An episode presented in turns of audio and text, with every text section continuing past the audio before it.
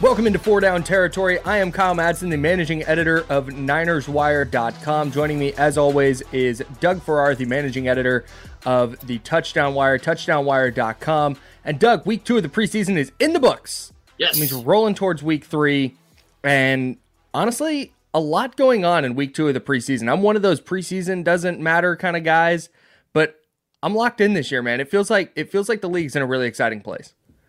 Yeah, I, well, I'm one of those preseason can matter, and there's a whole lot of context. Sure. We discussed that last week on Four Down Territory, and you know I get a lot of it, but you know I'm weird, so probably just, you you're built different for sure. uh, one way it, yeah. Let's get first down here. Now that now that we've got two weeks of the NFL preseason in the books, what's one thing? Let's talk sustainability. What's one thing that you've seen that you think will be sustainable in a good way heading into the regular season? Well, Kyle, after a 2022 season in which it ranked 18th in DVOA overall, I think the Steelers' offense is in for a major upgrade. Mm. all kinds of reasons. Second year quarterback Kenny Pickett looks to have taken several steps forward. Running back Jaylen Warren is an explosive play waiting to happen. Uh, and I think he's going to get more carries uh, in relation to Najee Harris than last year. And the receiver group of George Godzilla Pickens, Diontae Johnson, Calvin Austin, Pat Freiermuth, and Darnell Washington is going to be very tough to defend when those guys hit the field in waves. And it starts with Pickett, who has completed nine of 11 passes this preseason for 113 yards, two touchdowns, no interceptions, and a passer rating of 149.1, which is pretty good. And Decent.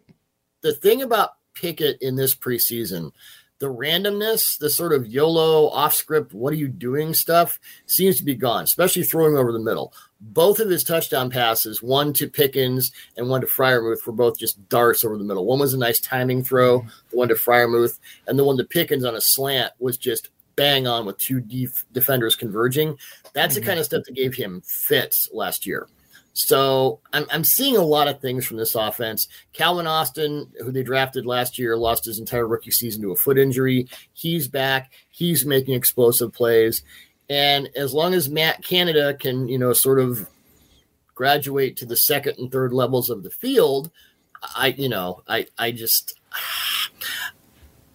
they went nine and eight and missed the playoffs last season with that very ordinary offense.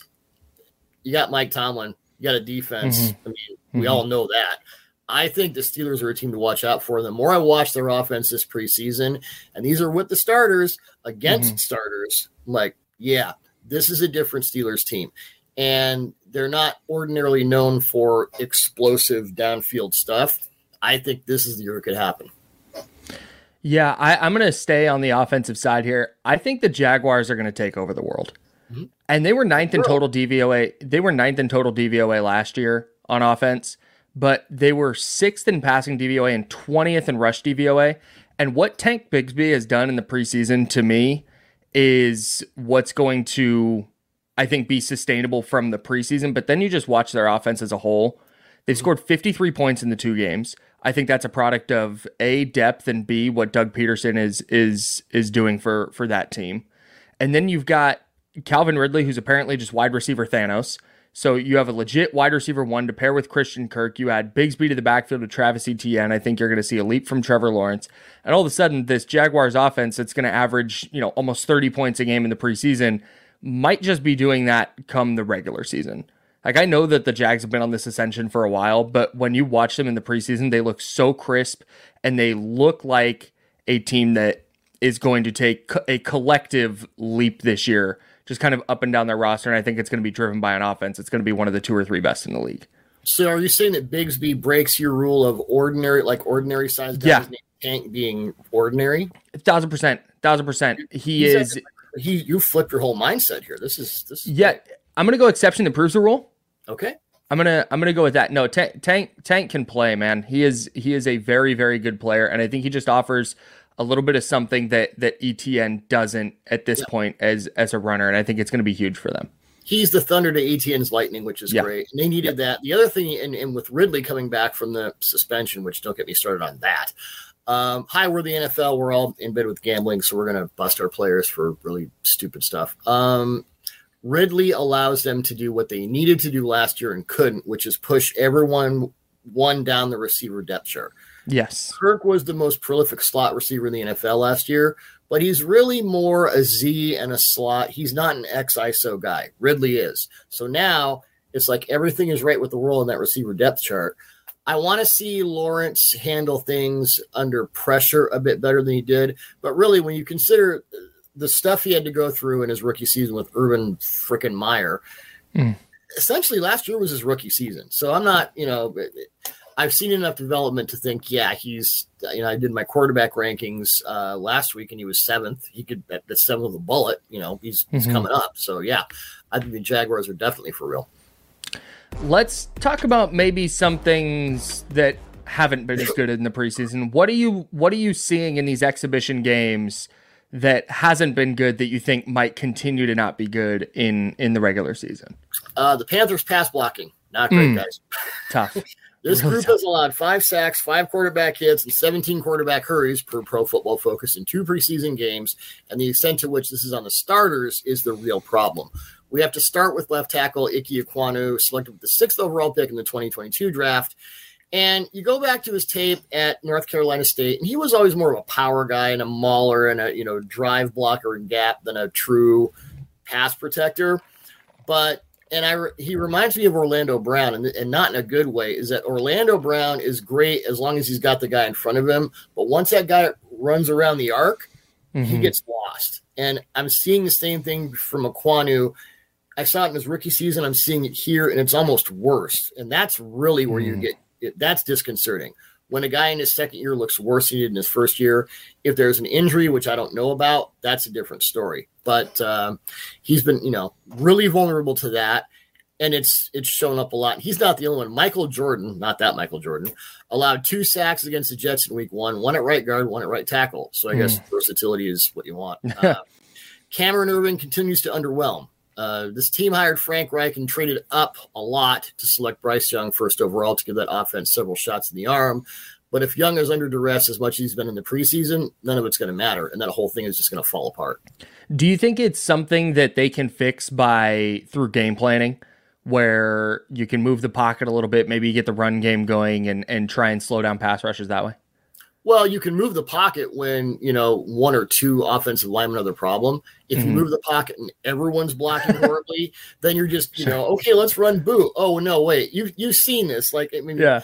Mike McGlinchey, the 49ers right tackle, is a he's a good player, not great. Mm-hmm. And there were times when you know because Shanahan runs boot right all the time, mm-hmm. and there were mm-hmm. times when that would run you right into McGlinchey getting beaten for a sack, and the quarterback's right, right there, and oh goody, you know, bonus. Yeah. Um, I would expect a lot of quick passing. Let's put it that way. Uh, sure. one step drop and go. Heavy RPO offense. A lot of mesh. Just get rid of the ball because, yeah, I, yeah uh, you're talking already about fixing it through game planning. That's not where you want to be with your offensive line. Uh, and yeah. Kyle, you have a surprising answer, which uh, I'll, I'll ask a question after, but this okay. is this is uh, intriguing and, and possibly very distressing for your uh, hometown team. Yeah, so I'm going to I'm going to stick with something for the 49ers here. I think they might have a little bit of a of a problem on on defense. And that's not to say they're going to have a, a bottom five defense or something crazy like that. But it wouldn't be a huge shock if in year one under Steve Wilks, they took a little bit of a step back, especially early. And the thing that sticks out to me is in two preseason games, they've allowed 280 rushing yards, 280, 285 rushing yards, that is, on 60 carries. So it's four and three quarter yards per carry, almost five a pop. And the Niners last season, they had the best run defense in the league, and that was despite some injuries in the front, and they kind of figured it out and they pieced it together. And it's also worth noting Dre Greenlaw hasn't played. Fred Warner's only played one series. They haven't been running their starters out there a lot. But this is a 49ers defense. It's built front to back. They want to dominate on the defensive line, and doing that helps everybody in the second level and then in the third level. That's how they want to dominate. Well, on their defensive line right now, every backup they have is getting chewed up on the interior. They have not been able to stop the run there. There's been a competition for the starting edge job opposite Nick Bosa, who has still not signed a contract as of uh, Monday morning. As of right now. As of as of as we speak. And this competition is not going particularly well. It's like Clelin Ferrell is the front runner for that job, and then it's there's not anybody else really stepping up. And so you start to look at a, a 49ers defense that has thrived because of depth on its defensive line over the last four or five years, and they don't have that this year. And so part of me watches this team in the preseason. I'm going, I know it's vanilla. I know they're not game planning. I know it's not a lot of starters, but this is a team that has relied a lot on non starters over the last couple of years, and those guys are getting pushed around a lot. So it wouldn't shock me if the Niners defense takes a step back. Well, this is not to impugn Steve Wilks, who's been a defensive coordinator in the NFL for a long time. Um, mm-hmm. But the thing I noticed about the Niners defense last year, being up in Seattle, I watched it a lot. Mm-hmm. I mean, the job DeMeco Ryans did. There's a reason the Texans gave him their head coaching. Unbelievable, man. And it wasn't really, I mean, they did some overload stuff and they would flip coverages, but it was, you know, four on the floor, nickel, quarters. You kind of knew what you were getting. But DeMeco had those guys so dialed in, and and he sort of raised them all, right? I mean, mm-hmm. the guys who would come out of nowhere to be like Lenoir or Tashaun Gipson, who made my top safeties list. I mean, mm-hmm. so it, I wonder, not that it's a brain drain. I don't want to say that. I don't want to insult Steve Wilks, but the extent to which the DeMeco Ryans put that all together, it was more it was more execution based than scheme based. Mm-hmm. And so when you remove the starters, that's one thing because uh, you know all your generational, your you know Bosa and um, and Warner. I don't know how much Hargraves played. Probably not a lot. One series. Yeah. They gave him the gross national product of France to sign with because he's awesome. Right. But, um, the fact that it's execution based instead of you know here five different crazy schemes, mm-hmm. I, you know, uh, I understand what you're saying. I might pump the brakes on it a little bit until we see it in the regular season. Mm-hmm. But with those sort of execution based offenses or defenses, when the guys who are charged to execute it aren't there, mm-hmm. then yeah, it can appear to be a mess. Yeah.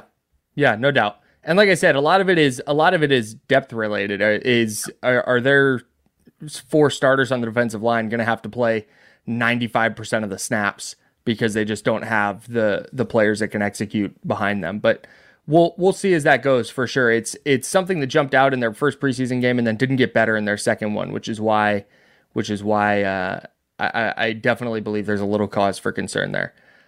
Let's move on to third down here. Which preseason players impressed you the most in week two, but maybe not who you expected to be impressed by? Who jumped out that just got themselves on your radar in week two? Well, I'll start with Raiders quarterback Aidan O'Connell, mm. uh, who's like a completely different guy than the one we saw at Purdue. Wild man. Fourth round, I believe. Uh, where are these deep balls coming from? Last season for the Boilermakers, he completed uh, one deep pass, 20 or more air yards on two uh, two attempts for 27 yards. In two NFL preseason games, here he has six deep attempts, completing three for 90 for 83 yards. Wow. And he's really more comfortable with the deep ball getting the ball, you know, in you know in rhythm, reading defense, getting it to the intermediate and deep levels in a way that I just I didn't see. You know, mm-hmm. so you look at his stats and it's great, but you're thinking if you watched him in college, oh, captain check down. Not at all. Yeah. He's been smart, efficient, and cool under pressure. And you and I both know that when you're leaning on a healthy Jimmy Garoppolo, your backup had better be ready. And I think O'Connell just might be. Um, Another guy I didn't really expect. Well, I, I when I watched Karl Brooks of Bowling Green mm-hmm. in this draft analysis process, I loved him because you don't see a lot of 300 pound guys winning as an edge rusher, but he had seven sacks and 53 pressures from the edge. He did that a lot. So the Packers select him, select him in the sixth round. They put him all over the line in two games, and he's responded very well with two hits and two hurries against the Bengals and Patriots and 48 pass rushing reps. He's been getting a lot of his pressures as a three tech, a lot of just disruption against double teams included. But watch out for this guy wherever he's in line because, I mean, and the 49ers do this a lot. So you've seen this. The guy who can line up all over the place in today's NFL, that's the one you want. That's the guy who's going to get regular season snaps. So Karl Brooks, file that name away, Packers fans. Uh, speaking of edge, I originally pegged Wisconsin edge rusher Nick Herbig as kind of an effort guy who popped up on tape from time to time. But based on his work with the Steelers through two preseason games, I've had to alter that view. He hmm. has been an absolute terror off the edge with two sacks against the Buccaneers and another against the Bills. And he gave Buffalo starting tackles all kinds of problems last Saturday. He has the kind of speed around the arc and bend to turn blockers around that could make him a major force in the line that already has TJ Watt and Alex Highsmith ready to go nuclear. And Watt has already been showing his fellow Wisconsin alum the tricks of the trade, and it shows up on tape. So I think the Steelers are now going after Wisconsin edge rushers where they used to go after uh, MAC receivers in the third round. Uh, they Great. You know, have a type working for them. Uh, I'll finish with Lions cornerback, rookie UDFA cornerback Steven, not Stephon Gilmore, the younger brother of the five-time Pro Bowler. Mm. Uh, not with the same fanfare, UDFA from Marshall as opposed to 10th overall pick from South Carolina, I believe. But against the Jaguars, he had an interception, a nice pass breakup. That Lions secondary is in a little bit of flux. Um, kid could make the team. You never know. So Yep. those are my guys that, that stood out in the preseason. Kyle, what about you? I've got a couple individuals here, but I want to go with the Texans offense just kind of as a whole first because I love what they did for CJ Stroud, whose debut was a mess. He was under pressure. He's going two of four. He throws a pick, but they this in this past week in week two they stalled out on their first drive because of a blown blocking assignment and then a mix up with Stroud and, and his tight end on what would have been a touchdown. But then after that series, they came back, they dialed up some easy throws for him. They got him out of the pocket on a bootleg. He made a good throw on the move there. And then they got their run game going with Dameon Pierce. And all of a sudden, this offense, this first team offense that looked disastrous and like they might not score a point in week one, comes back in week two and you the pieces start to make sense and you kind of start to see what the picture is going to look like or what they want the picture to look like. Not that that's going to happen this year. They're still a couple players away on that side of the ball, but you see the direction.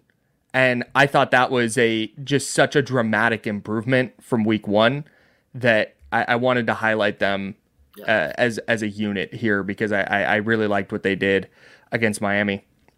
Now, a couple individuals to, to, to shout out here. Eagles running back Trey Sermon, who went for 54, 54 yards and a touchdown on five carries. He's a former third round pick of the Niners. He looked elusive. He looked patient. He had an explosive run on a 32 yard touchdown. Just looked like a player, a different player than the one who hasn't been able to carve out any kind of real role through his first two NFL season. So, love to see that for Trey Sermon. He's also re- returning kicks for Philly, and it would be really cool to see the former third round pick carve out a, a real role for for a good team this year, and he appears to be doing that. And then Skylar Thompson for the Dolphins, their quarterback, goes 15 of 22 for 157 yards and three touchdowns. That stat line becomes even more impressive when you watch his first two drives. It was a mess. But as he started getting comfortable, it starts to look like a player who, hey man, if Tua is out for two, three weeks, Skylar Thompson can come in and run this offense. It's a little bit 49ers ish in that there's so much speed and there's so much explosiveness and there's so much creativity. They don't need that much from the quarterback position. And Skylar Thompson looked super comfortable. And like I said, he threw for the three touchdowns. So Miami's in a pretty good spot with their backup quarterback situation. And I think Skylar Thompson is is a capable player in that Mike McDaniel offense. Yeah, well, I mean, he was kind of thrown into the fire uh, when two Yeah. Concussions caught up to him last year. He was in the playoff game, you know, but he was a seventh round rookie. Mhm. Uh, so yeah, uh, it- it's interesting. And the thing about Stroud, just a ball placement ninja. Oh. And if you have that sort of Shanahan light offense under Bobby Slowik, Slowik who used to work with Kyle, Mhm. um, he's he's just so good in that with the play action, the motion. His college numbers with play action and motion were just insane. Like Mhm. 17 touchdowns, one interception, 18 touchdowns, two interceptions. So yeah, um, it was nice to see Stroud, who was my QB one in this process, um, look more like he looks. Yeah, yeah. Looked very much looked more like CJ Stroud in week two than he did in week one. So let's look ahead to the final week of the preseason. What are you looking forward to the most? Kyle, I'm looking forward to Aaron Rodgers starting his first game with the Jets and probably getting an Ayurvedic cleanse right. Gross. Um, I want to see what version of Rodgers the Jets traded for because in his final season with the Packers, he completed uh, what was it, sixty-four point six percent of his passes. That's his fifth lowest completion rate uh, over his career as a starter. Third lowest touchdown rate, fourth highest interception rate, lowest adjusted net yards per attempt, and his lowest passer rating. Now there was the thumb injury. I think that was in week five, um, the London game. But the splits before and after weren't really that different. So is it he's you know I'm a man I'm 40. Uh, this is 40. All the 40 jokes. Um, I'm I'm interested to see you know kind of where he is. He you know he wasn't in a, a an offense he was happy with last year. Everyone Mhm. we know that. Now he's reunited with Nathaniel Hackett, so he's calling the shots. And in Garrett Wilson, he has the most talented receiver he's had since Davante Adams. Yeah. So he gets his first start against the Giants, and Wink Martindale, their DC, you know this. He will throw cover zero blitzes at you in the preseason because he does not care. He's Not throwing. F bombs at referees in week two of the preseason. I love Wink. Yeah. He's, he's that kind of guy. So this is as close to regular season game speed for Rodgers as we could possibly hope for. And, you know, with the, the hard knocks and all the personality stuff and whatever, um, I, I'm highly intrigued to see how much of that offense we see and how much of peak Aaron Rodgers we see. Mm-hmm. I think that's probably the right answer. Just like, objectively, I think I think the Rodgers thing is is the right answer. Like this is a league altering move Yep. that that happened this offseason.